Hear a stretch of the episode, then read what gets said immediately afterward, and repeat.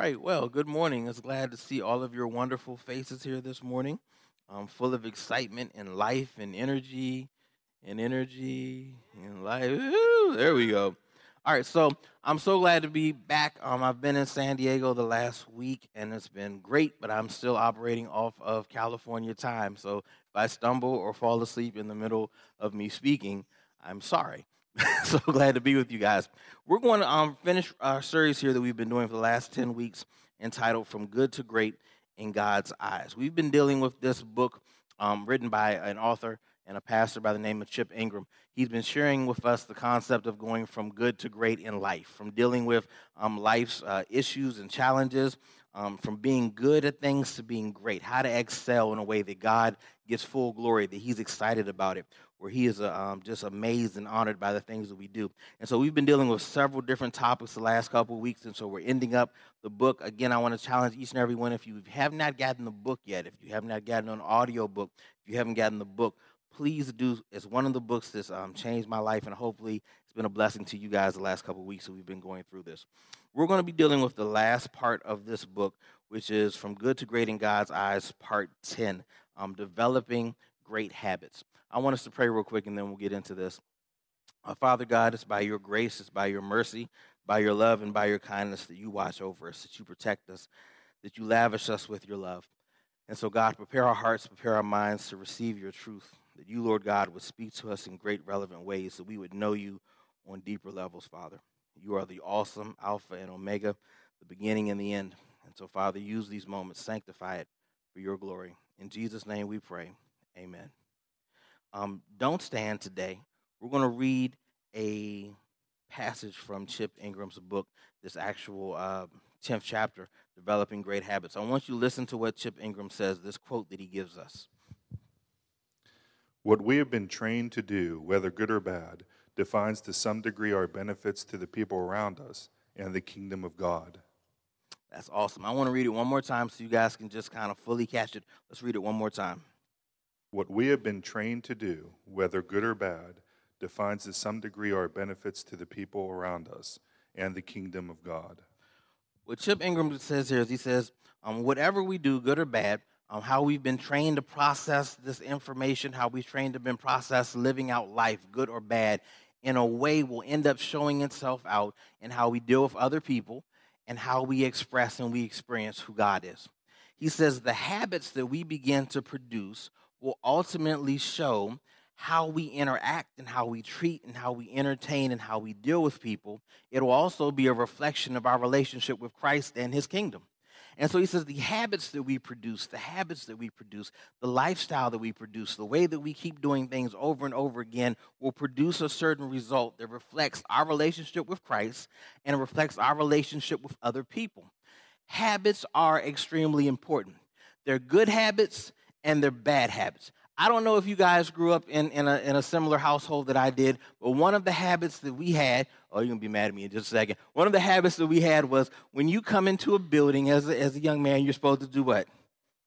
Take off your hat. No, that culture has kind of changed a little bit, you know, because we're cool now, everybody, whatever. But that was one of those things.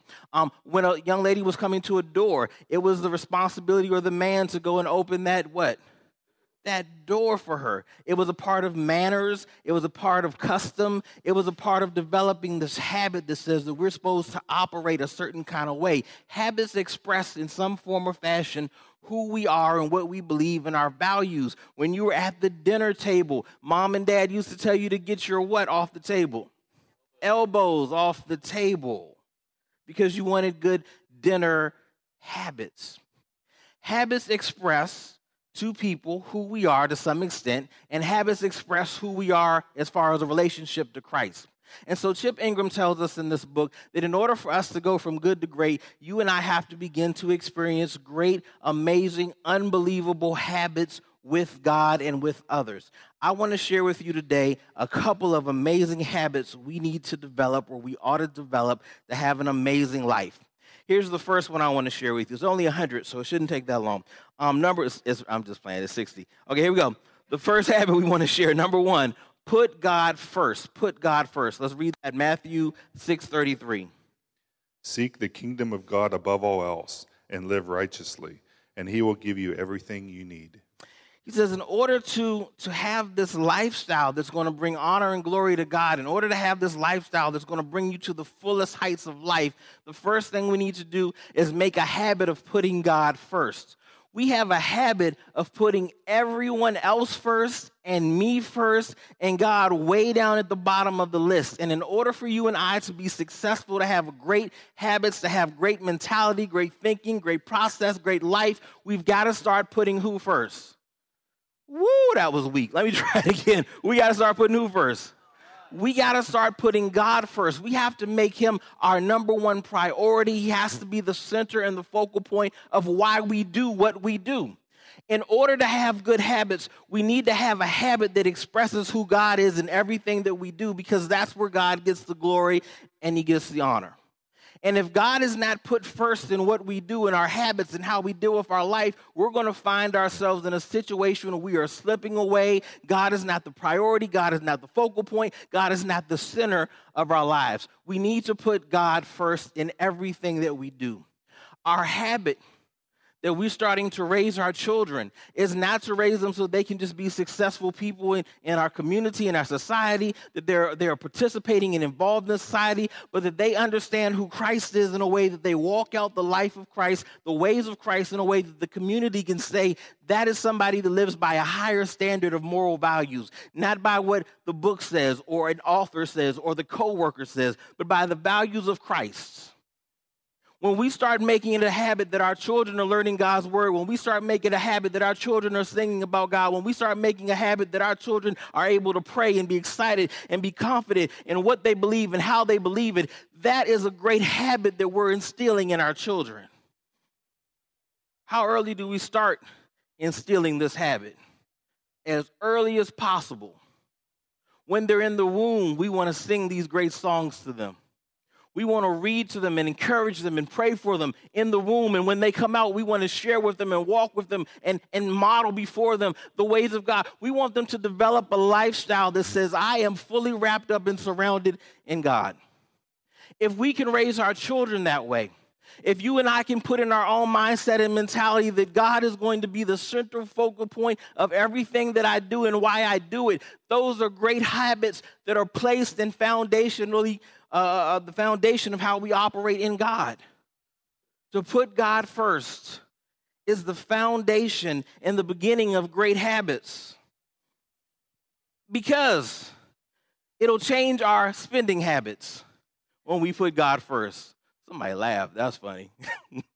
it'll change our spending habits when we put God first. It'll make us think about why are we doing and what could we do. It'll change everything that we do. You know, the last couple weeks I've just been more and more and more spending time with God.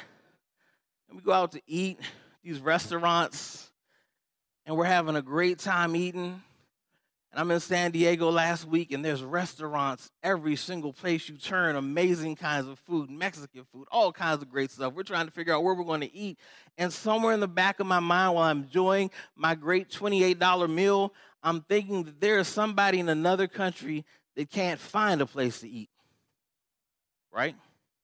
They can't find a sandwich and they love to have the leftovers on my plate. And while I'm in the middle of celebrating and enjoying this day, and I got coworkers with me, and I'm seeing all these people eating their restaurants, I can't help but think to myself, what about these other people?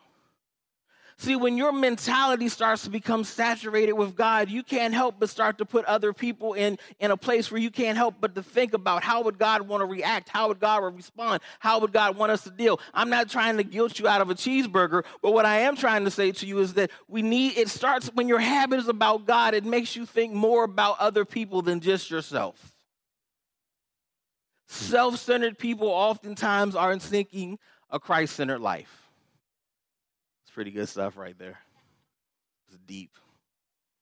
Self centered people aren't oftentimes seeking a Christ centered life. When my habit is about Christ, when my habit is about thinking God, when my habit is about breathing God, when my habit is about uh, accepting God and achieving God and putting Him in place, letting Him be the first and the last thing that I think about and do, it changes my whole process and my priorities in life. I'll show you in just a second. Here's point number two take out the trash Watch this. Point number two. Don't copy the behavior and customs of this world, but let God transform you into a new person by changing the way you think. Then you will learn to know God's will for you, which is good and pleasing and perfect. When you start making God the focal point of your life, when God starts becoming the reason why you do what you do, when God becomes the habit, when He becomes the reason why you start doing things, it makes you start evaluating your house. Okay, let me say it a little differently. I got four kids. It feels like 12 sometimes. I got four kids. And the more I try to clean up an area in the house, I walk around and I start saying, whose socks are these? Have you guys ever done that? You know any kids? Okay. Whose shoes are these? Like everything is clean, and in this one room, there's this miscellaneous sock just somewhere in the house. Whose sock is this? Whose stuff is this? The more you start evaluating and starting to try and clean up your area, you'll start to notice that there are some things that are not necessarily clean or in order or where they should be. And when you start evaluating your life, when you're starting to put things in order, when you're starting to get a habit down where you're trying to live ways that, that kind of look consistent and straightforward and clean, you'll start to notice the what? Mess when you start getting involved in making Christ the center point of your life, when it becomes a habit that you're trying to make God everything that you do and everything about the way you process life, you'll start to recognize that there's some trash around. There's some ratchet behavior, and there is some nasty, ungodly things, and there are some unworldly habits. And you and I have to start identifying that ratchet, nasty stuff that you and I do. Are you guys with me? Anybody else got nasty stuff that they do? There are some thought processes that I have that are just nasty and not of God. There are some things that I may think about. There may be some things that I may process on the road, process in the house. There may be some language inside of me. There may be some behaviors or some attitudes inside of me. And I've got to start making it a habit to get this trash out of me. Man, I'm preaching good today. I got to make it a habit to start throwing out the trash, the language, the filthiness, the activities, the stuff I watch late at night, the stuff that you shouldn't participate, eh, whatever. so it's just all this stuff. I got to start making it a habit to get it out of my heart, to get it out of my mind, to get out of my thought process. I know I've been doing it for 20, 15, 10 years. I've got to make it a habit to remove this stuff from me. Taking out the trash this ratchet, nasty kind of behavior. I've got to start taking out this ungodly behavior, this stuff that doesn't exemplify God's word. This is a rare thing that we use anymore. It's called a Bible. Hi, Bible. Say hi. Hi. It talks back if you let it. It's God's word, and we don't take his word too seriously, or we don't read it anymore, or we don't use it as a blueprint to life. But this is what's going to take us out of the trash and take the trash out of our life. You can clean up your house as much as you want, but until you and I start to read and submit and surrender to this word, we're never going to have ultimate true freedom. If we don't make God's word a habit of how we live and how we read and how we process, we're never going to be successful. And let me define habit for you real quick. Habit in this process, in this conversation, is not just you checking off a list that you read your verse or your morning devotional is that you start to read God's word in anticipation that you will hear from him. Anybody catch that?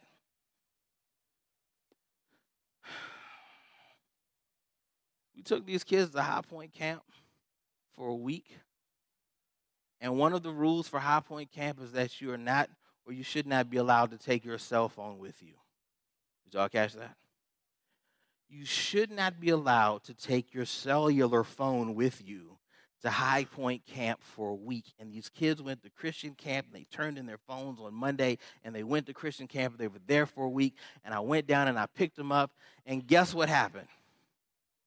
Me and Zeph had one of the deepest conversations that we've had for a 45 minute car ride before he fell asleep. It was a two and a half hour ride, but for 45 minutes he was awake. It was a great conversation. You know why? Because there was no cell phone, there was no distraction he sounded like a junkie when he got in the car. Did you bring my phone? I gotta have it. You plug it in. You have it? I check Instagram. No, I don't have it. You know, all the stuff they do. And then we talked for 45 minutes about everything until he fell asleep. And it's one of the greatest conversations we've had in the last forevers. Why? Because it causes you to prioritize and change stuff. When you start to make a good habit of taking out the trash, when you start grabbing God's word, my conversation level isn't, How was your day? Good. What'd you do at school? Nothing. What was your favorite sport? It wasn't just that. Now it's conversation. When I go into God's word, when I'm looking to take out this trash, I'm reading his word with anticipation and expectation to hear from him. Do y'all see the difference? I'm not here to read verses 15 through 23 check, done for the day. I'm looking to hear God's voice. I'm looking to get instruction. I'm looking to make this a habit where I have relationship with him. And in doing so changes the foundation of who you and I are. If you want a clean house, if you want to take out the trash, it's good that you're starting to go to Bible study. It's good that you're starting to go to life group. It's good that you're coming to church. It's good that you're praying. It's good that you're tithing. It's good that you're giving. It's good that you're serving. Are you cleaning out house? and fixing the walls of your house? Are you reading? Are you, are you putting in place this word? It says you get rid of your ratchet behavior, your ungodly behavior, and your worldly processes. How you view life, are you viewing it through the lenses of TV, radio, music, activity, culture? Are you viewing it through God's word? The Bible has become almost this thing that we talk about that we never read about. The Bible's become this thing that we kind of celebrate, but we don't really partake in. Are you guys with me today? Let's get to the last point, Wade. My bad. Number three. If you are faithful in little things, you will be faithful in large ones. But if you are dishonest in little things, you won't be honest with greater responsibilities. Do your own dishes. I love this because it tells us in order to develop great habits, you got to start taking care of your own stuff you got to start taking care of your own what? Stuff. There's a phrase that I use with my kids, all of my kids that I coach, and the children in my house. Practice does not make perfect, it makes permanent. Have you guys heard that before? I'll say it again. Practice does not make perfect, it makes permanent. Now, we're used to hearing that practice makes what? Perfect. And I had this, this, this youth pastor who was talking to me when I was first starting a youth pastor, and he says, Listen, he says, I want you to understand practice makes doesn't make perfect, it makes permanent. And I was like, I've never heard that before. And he says, just follow me for a second. He says, imagine every he says, imagine every NBA player that goes to the free throw line. They practice shooting what? Something called free throws, correct? They shoot thousands of free throws every every year. Practice in the games. He said, Do they hit every single free throw? I said, No. He said, but what they do do is that they have this practice and motion and rhythm down that the motion is perfect. So even if the shot doesn't drop, it's not because the shot didn't drop that it wasn't right. It's because their motion and form is a certain kind of way that it's going to be consistent the whole time that they do it. You're not going to hit every shot, but you should be you should you should perfect this thing to a point where you should almost be able to get it every time. Are you guys with me so far? And so practice doesn't make perfect, it makes permanent in order for you and I to grow and be successful, we have to understand that we're going to have to take a lot of practice shots so that we can start getting our rhythm and our time and our and our activities down to a place where we have a permanent motion of what's going on. Taking out or doing your own dishes simply means that you and I have to get in the process of doing this thing consistently, living and building a habit of consistent living with Christ. It doesn't mean that every day you're going to be what? Perfect but it does mean that you'll have the right rhythm, posture, and ability to make the shot when you need to. Man, I'm preaching. Oh my goodness. I'm tearing the house down. I didn't get a clap. Nope, I don't want it. Nope, too late. It says practice makes permanent. We have so many people that we're, we're doing good for three months Bible study. I'm giving, I'm sharing, I'm learning, I'm growing. And we have that one mess up, that one what? Oops, that sin willingly or unwillingly. We commit this thing, we do this thing, and then we say, oh no, it's all ruined. No, it's not. You were just perfecting something and you what? Missed your shot. Go back in the game and do it again. And so taking out your trash means that there's going to be days, I'm sorry, when, when it talks about doing your own dishes, it means that you're going to be consistently working and there are going to be times when you don't always hit the mark, but the goal is that we're trying to take care of business every single day, in and out.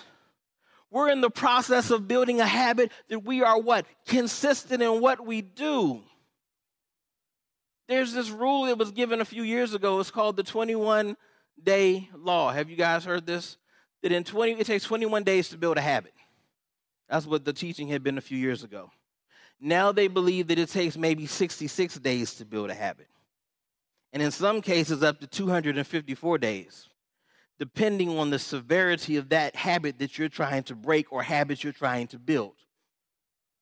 The issue is it 21 days, 66 days, 254 days? I don't know. The answer is the consistency is what ends up breaking the what? Habit or building or establishing what? The habit. And if you're going to be consistent, if you're going to have great habits, if you're going to have habits that are surrounded and saturated by God's hand and His truth, then you and I have got to be consistent. We've got to start doing those dishes on a regular basis. There is nothing worse than when those dishes pile up and you're like, oh no, we got company coming by an hour throw them in the oven. Just put them somewhere. Just ah, that's not that's not living. so many people are laughing. They're trying to keep it straight out. Like I'm not going to say anything. You know what you did it the other day. We're just stuffing stuff in there. We're just ah, maybe it'll put the thing on top of it in enough weight to push it down. That's craziness. But instead of leaving a sock and a shoe that builds up to a mountain of whatever that you have to swim through and go through, make it a consistent habit of working on it, making it a consistent habit of living, taking out those dishes, changing this, fixing that, reading that word, studying that word, practicing that word, breathing that word. That's where life change begins. And that's where godly, consistent habits take place.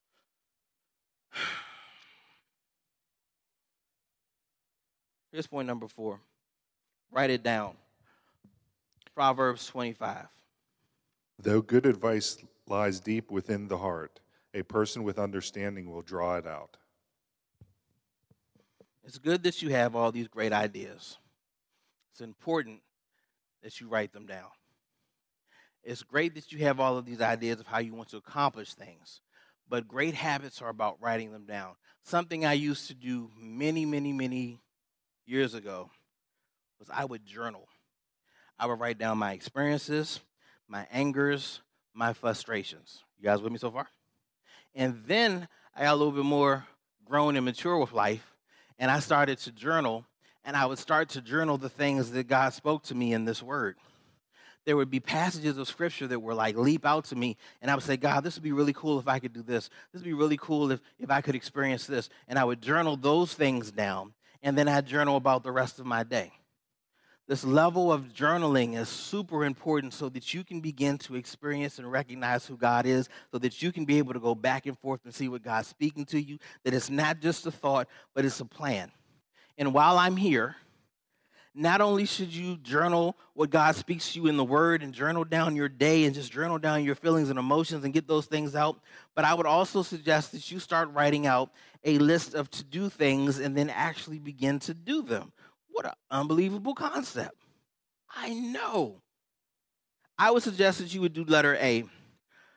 Uh, write out a list of things to do for work each day. Get to work and write down the priorities of the things you need to accomplish. Does that sound difficult?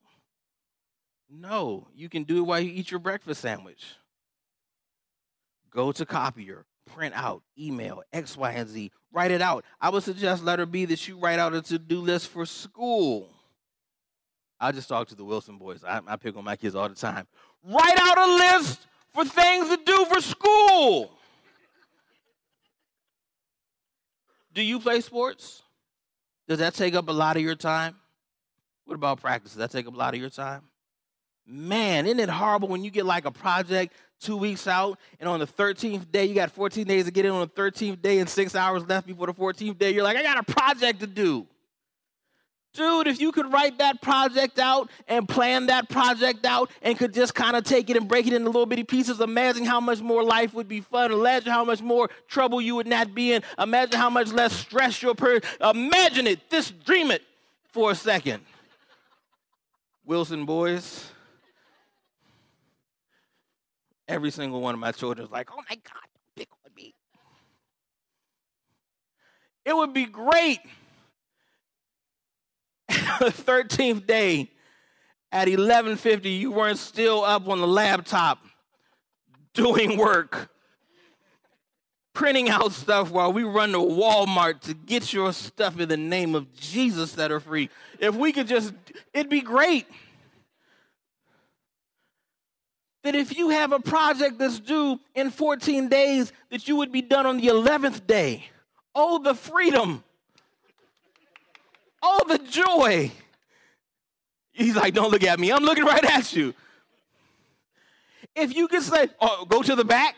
Hey, guys in the back, wouldn't it be awesome if you had a project that was due over the summer and you just broke it down by week?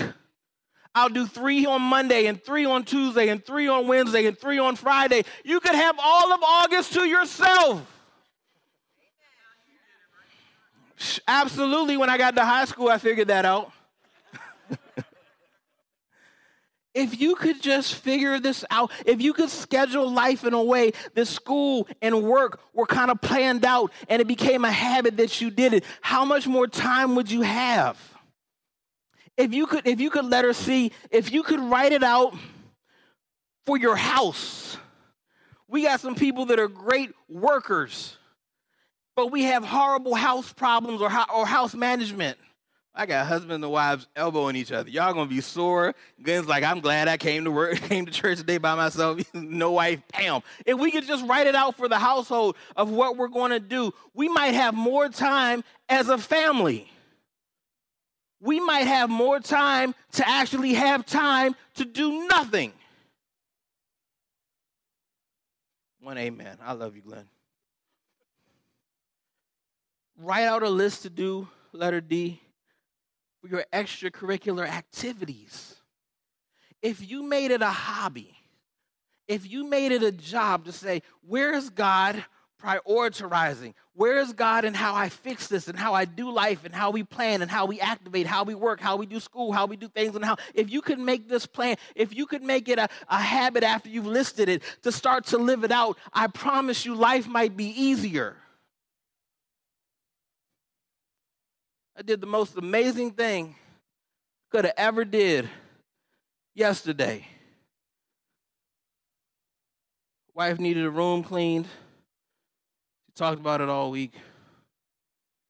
And I got home Saturday from eight hours of driving from Pennsylvania to Maryland and around and back. She had a list of four things she needed done.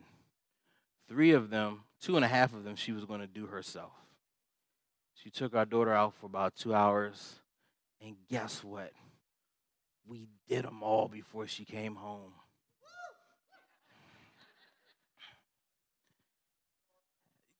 Dude. Showing off big time. So look, we did all this stuff.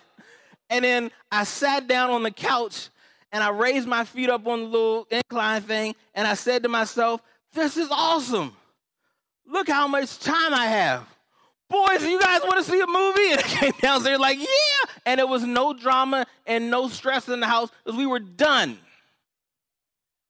If we could start making a habit of doing that consistently, not just for Saturday, but consistently, I promise you that life would change. And if the wife's happy and if the husband's happy, then everybody else should be happy in theory. And that's kind of how God works is that the authorities are happy, the authorities are working right, and the rest of the house should start to work right. There was no drama.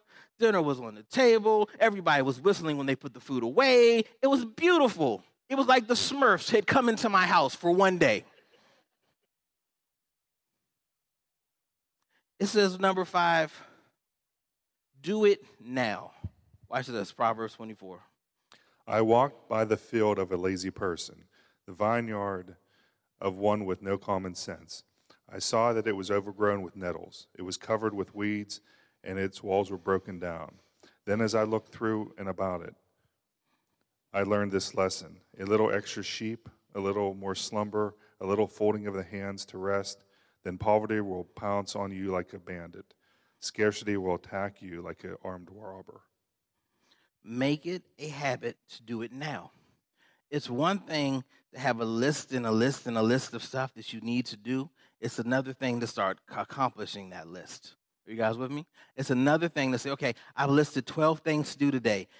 One, two, seven, six. I don't care what order you've gotten them done. As long as you can turn that sheet over and say, we are done, you win. I made it a, a, great task in my job to say, listen, if there's 12 things to do, eight of these things are a must do today, four of these things, we'll see. I might not get them done.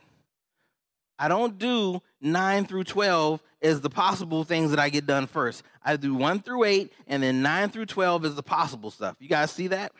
And if I get through one through eight, which I should in case, you know, some emergency that, you know, the emergencies never happen. But if, you know, if I get through all that stuff and I don't get through 9, 10, 11, 12, then I take those things and put them at the top of the list for what? Tomorrow. Then I feel like I'm accomplishing something. But every time that I don't start going through that list, writing that list down, I find myself spending more time finding a video on YouTube on how one of my kids can snap the ball. There's nobody else. I'm the only one that does that. You're all liars, every one of you. Just pouring out my heart, and everybody was like, that guy's a sinner, using up that government time, ooh, whatever.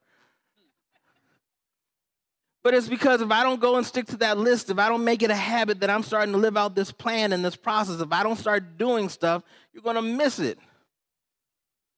Wilson boys. like, oh my God, right. Wilson boys. Hey guys, miss you. Haven't seen you in a while. Been vacating, loving it. So if you come up with this great list that you show mom and dad, and you're like, look, we got a list, and they go, yes, list, and you don't accomplish the list because now you're like, I gave them a list, I'm good. Then when they come back and they're like, why didn't you do what was on the list? You're gonna say, I gave you a list. But did you do anything on the list? I, I did one. Hmm. Dude, you guys have got to do what's on the list. Yeah? Yeah? Yeah. Wilson boys. If you guys do what's on the list, you will feel more successful and you will accomplish more. Here's what happens when you don't go through the list properly. I've been to San Diego all week. My flight got back at 10 o'clock at night. I get home. All I've had all day was a bag of chips and half a Sprite. Gotta eat. Go to Burger King, get a delicious, nasty sandwich, eat that, get in bed, go to sleep about 1245.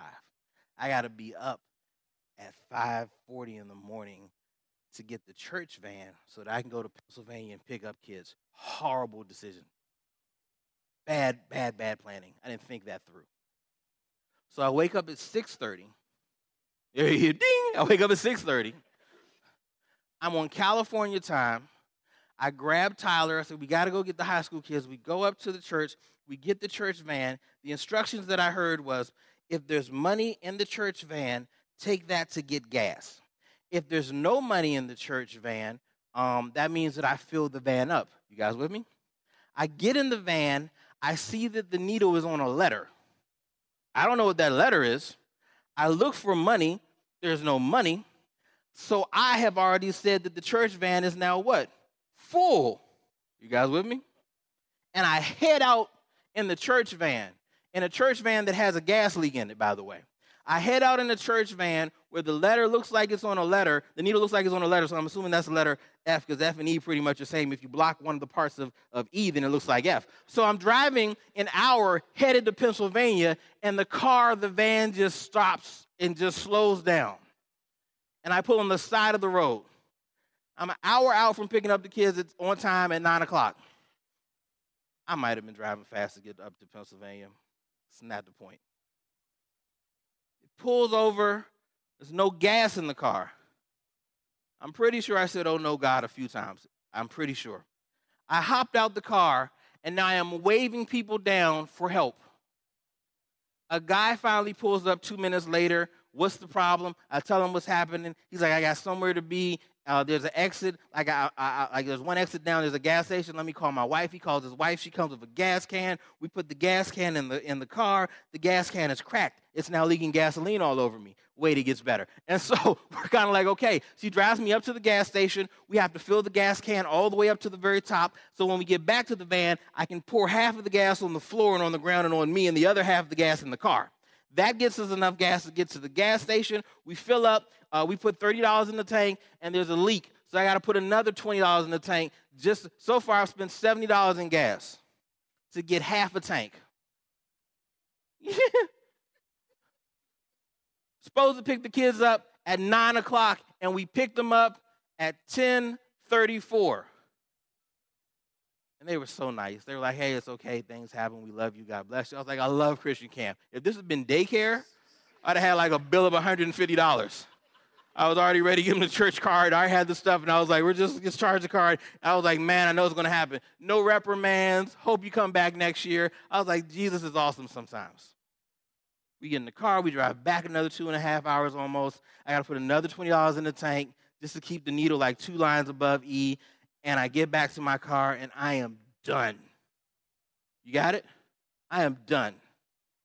So when I get home and my wife says, Listen, I got three things I need to do. I need you to do half of this one thing, and I need you to do this other thing. And I'm like, Why do I have to do the other thing? You know what the other thing is? I don't want to do the other thing because I didn't even do it.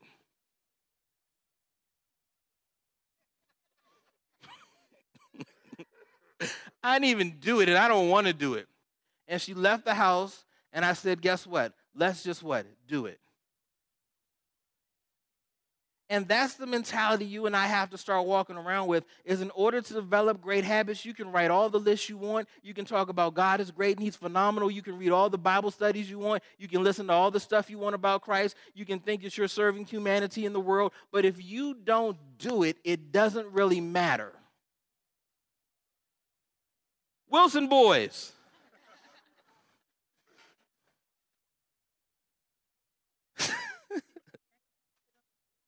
Right. Wilson boys, man, you guys have been on vacation. I miss you guys so much. Dude, the only way you're going to get better on lacrosse is you're going to have to put some work in, buddy. And it's going to cost you some gym hours. It's going to cost you some phone time. It's going to cost you some text time. It's going to cost you some video game time. This is how you become successful, is you just do it. Nike made a whole ad about it. You remember? Check, swish, just do it. I believe I can. No, no, okay, whatever. they made they made that whole thing. Just do it.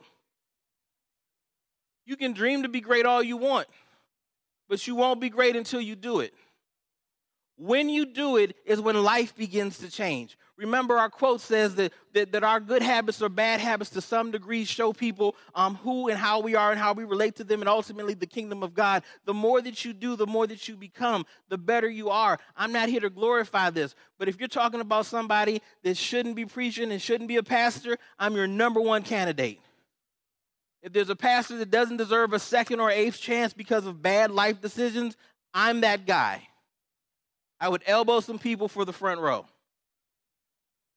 And yet, and still, God is using me to hopefully impart something in you. Not because I'm super awesome. I'm kind of awesome, Glenn. But not because I'm super awesome, but because ultimately I am trying to live a life that's honoring God. I'm trying to make habits that are about God. And ultimately, it starts to impact other people's lives. If you want to live a great life for God, if you want to have habits that glorify God, then it remains to be seen that if you don't put the work in, you will never fully experience the glory and the goodness of God. If you just don't do it. I don't have the money, I don't have the time, I don't have the resources, I don't have whatever. We all got excuses. Do it. Work for the Lord. Honor your marriage for the Lord. Put in great habits that glorify and push Him to the for- forefront. Do those things consistently in your performance, in your job, at school, Wilson boys, at school, and practice all those things that you guys do. Do it for the honor and the glory of God. Do it because I want this to be a great habit that exemplifies God, and I promise you there'll be life change. Here's the last point, number six turn it off. Hebrews 4 9 through 11. So there is a special rest still waiting for the people of God. For all who have entered into God's rest have rested from their labors, just as God did after creating the world. So let us do our best to enter the, that rest. But if we disobey God as the people of Israel did, we will fall. It literally says that God has intended rest for his people. He has intended rest for his people once they have left this life and crossed over. I believe that He has given us rest for this day and time. There is a time to turn it off. There is a time to say, listen, and part of building great habits is establishing a habit of what? Rest. If your plans are circled and centered around God, if your plans and how you operate are centered around God, then you will also plan out a day or a time to rest. How do I know this is true? Because there's at least seven accounts when God created the earth that at the end of each day he rested. He said it is good. He take great joy out of it. We created and separated the dark from the light. He said it is good, and he took a break. He said we created the earth, and there's grass and trees and creepy crawly things. It's good. And he goes through the list, and on the seventh day he what? Rests. The God of the universe made a list he worked out the list. His habit was to be consistent, to do the list, move on, and then he found a day of rest. Is everybody with me? I told this church two weeks ago I had preached out of 52 weeks, 47 weeks. 47 weeks. A lot of y'all like, that's your job. I was like, I know. I'm not worried about it. I'm supposed to do. And then one of our leaders sat with another group of leaders from another church we had we had dinner with like two Fridays with uh, two Fridays ago, and one of our leaders brought that up. And each of those leaders looked at me like I was the devil. Did y'all hear that? They looked at me like I was an evil, wicked person. And they all said to me one on one, by themselves, they said, That is too much. You cannot be healthy doing that all the time. How can you hear from God? How can you pour into God, uh, pour into people uh, through God when you are on such a grind schedule? What else do you do? And I listed all the other stuff I'm doing. And they said, How are you healthy? I said, Feel pretty good. They said, How are you healthy? Because you are on too much of a grind. If you don't find rest, this is not going to be healthy for you. Did you hear that?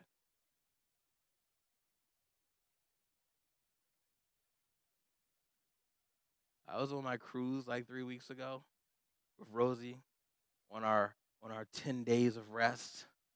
And I text Kristen, our church administrator, and the first things I said was, Don't tell Rosie. Don't tell Rosie. Blah, blah, blah, blah, blah, blah, blah, blah, blah, blah. Church, church, church.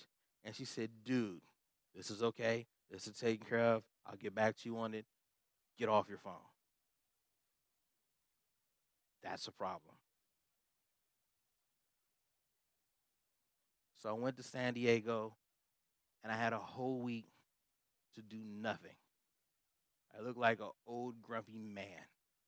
I came home, there were no kids to run the practice, there was no nothing that needed to be fixed. There was nothing. For the first time in years, I pulled out a journal and I wrote for me. For the first time in years that I can honestly tell you guys, I read the Bible not for a sermon. Sounds horrible to say. Because I'm trying to kind of scrape a little off the plate when I'm giving you guys a message and I'm feeding me a little bit of my little bits. And then I'm making the dinner for you guys. I got the scraps for me. You guys get the meal. And man, did God speak. He'd been speaking to me a couple months ago. but I was too busy. And the first thing I did was I text Marty and I said, dude, I got a plan. And this plan is going to be great for everybody. And I sent him the plan. And Marty's like, yeah, if you love Jesus, it's a great plan, but you know, be careful, big dog. So don't worry, it's going to work. I feel it.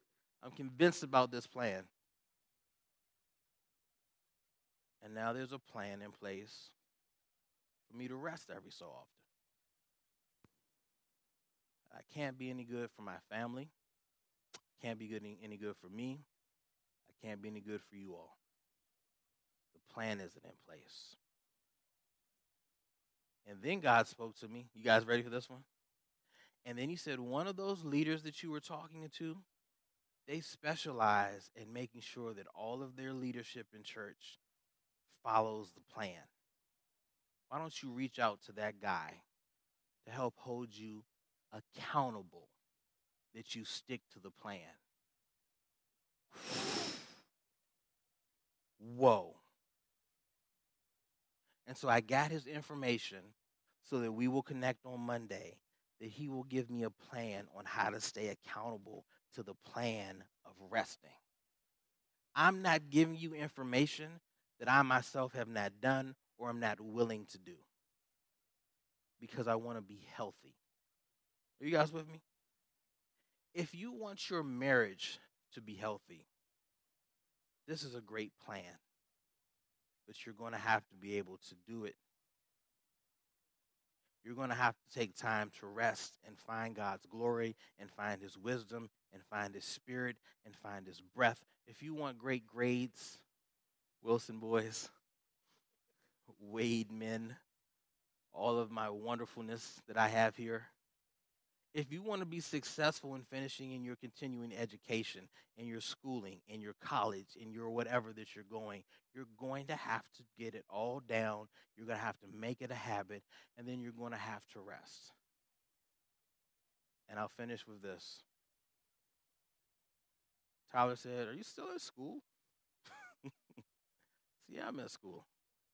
So you don't do your work at home anymore. So that's because I found a way to get it all done that don't convenience our household, inconvenience our household anymore. You guys with me? I said, because I've gotten a plan. Because when I come home, I shouldn't be drawing from my family to bang out this last paper. And if I'm going to do that, then I got to cut something out so that I can still be available for my family. I'm planning to make plans so that I can what? Rest. All these things you have to do and you should be able to find ways to rest so that you can enjoy the moments that God has for you. I ain't going nowhere. Y'all got real quiet. I'm not going anywhere. I'm just making better plans to be healthier. I'm still serving the Lord 100%, but I'm going to make plans and arrangements so that I can, and you should also do the same thing so that you can be healthier. Amen. Let's finish with this takeaway real quick. Marty, read that one more time for me, please. What we have been trained to do, whether good or bad, defines to some degree our benefits to the people around us and the kingdom of God. You have a phone, screenshot it. We're going to leave it up here for a second. I want you to get this down. Your habits, good or bad, are going to impact people to some degree.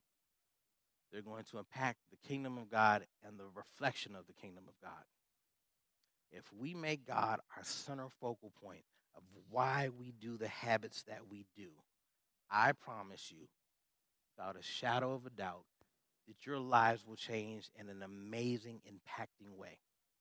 That people in this community, across the country and the world, will change. That people in your own house, in your marriage, in your finances, with your children, with your activities, with your coworkers, it will change. It may not be the change you expect right away, but it's change. Some change is just a seed being planted, and in time it will grow and do what it needs to. In time, it will be an example that changes the lives of others, but it will change. Amen. As we get our hearts ready for communion, as the band is coming up, I want to pray for us real quick. Father, thank you for this series over the last 10 weeks. Thank you for allowing us to humble ourselves, allow us to think great thoughts and think about great people to have in our lives and think about great sacrifices and think about uh, great moments we need to celebrate and enjoy, to pray great prayers, to read great books. Father, thank you for each and every part of this series. Father, building us a habit that reflects the lifestyle of you, reflects who you are. It gives us the power and the joy and the excitement to walk out these days, even though they may be tough, even though they may be challenging, they would honor you in every aspect. Father, touch our hearts and our minds and our spirits to look like, to walk like, to be like you. In Jesus' name we pray.